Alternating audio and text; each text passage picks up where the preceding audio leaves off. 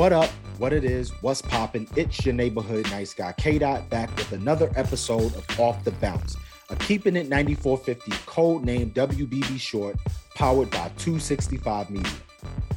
Last week marked another installment of WNBA draftees embarking on their journey to being professional athletes, and the women who were drafted didn't disappoint. Whether it was the dope fits or amazing personalities, they shined their brightest at the 2022 WNBA draft in New York City. The draft was quite a surprising one, as we experts knew where the first three picks were going in Rhyne Howard, NaLyssa Smith, and Shakira Austin. But to say the rest of the round was a surprise, that would be an understatement. Let's just say we were all like this.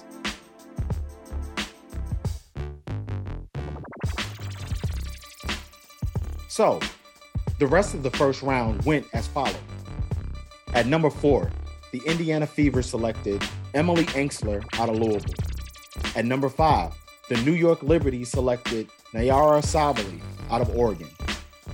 At number six, the Indiana Fever selected Lexie Hull out of Stanford. At number seven, the Dallas Wings selected Veronica Burton out of Northwestern. At number eight, the Las Vegas Aces selected Mya Hollingshed out of Colorado.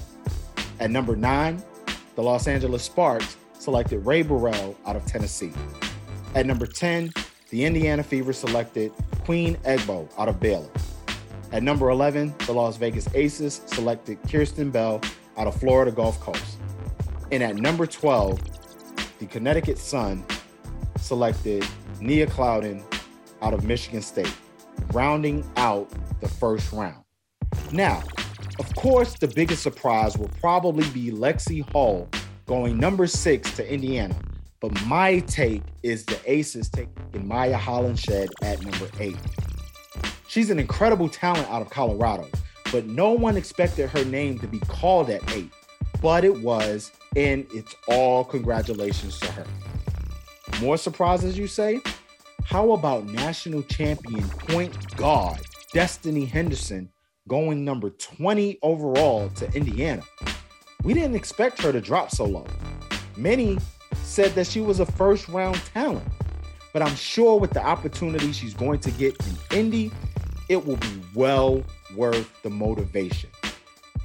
Moving on to some of the most exciting things that came out of this year's draft, namely the mid majors. Out of 36 players selected, seven came from mid major schools an incredible feat as it shows that basketball is diversifying in talent and that said talent is coming from everywhere rather than your traditional powerhouses. More importantly, I have to congratulate the first HBCU player taken in 20 years.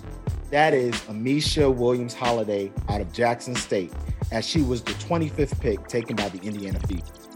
Now, I will say that with this draft being what it was, some would say head scratching. The teams went with their needs rather than the best player available, which is respected.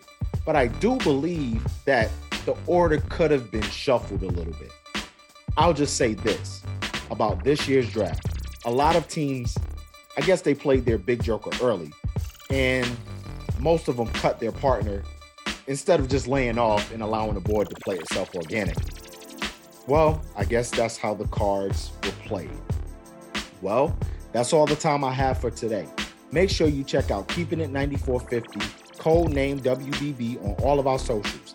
That's at Keeping It 9450 WBB on Instagram and Twitter, and listen to our podcast, Keeping It 9450, code name WBB on Apple Podcasts, Spotify, or wherever you consume your podcast.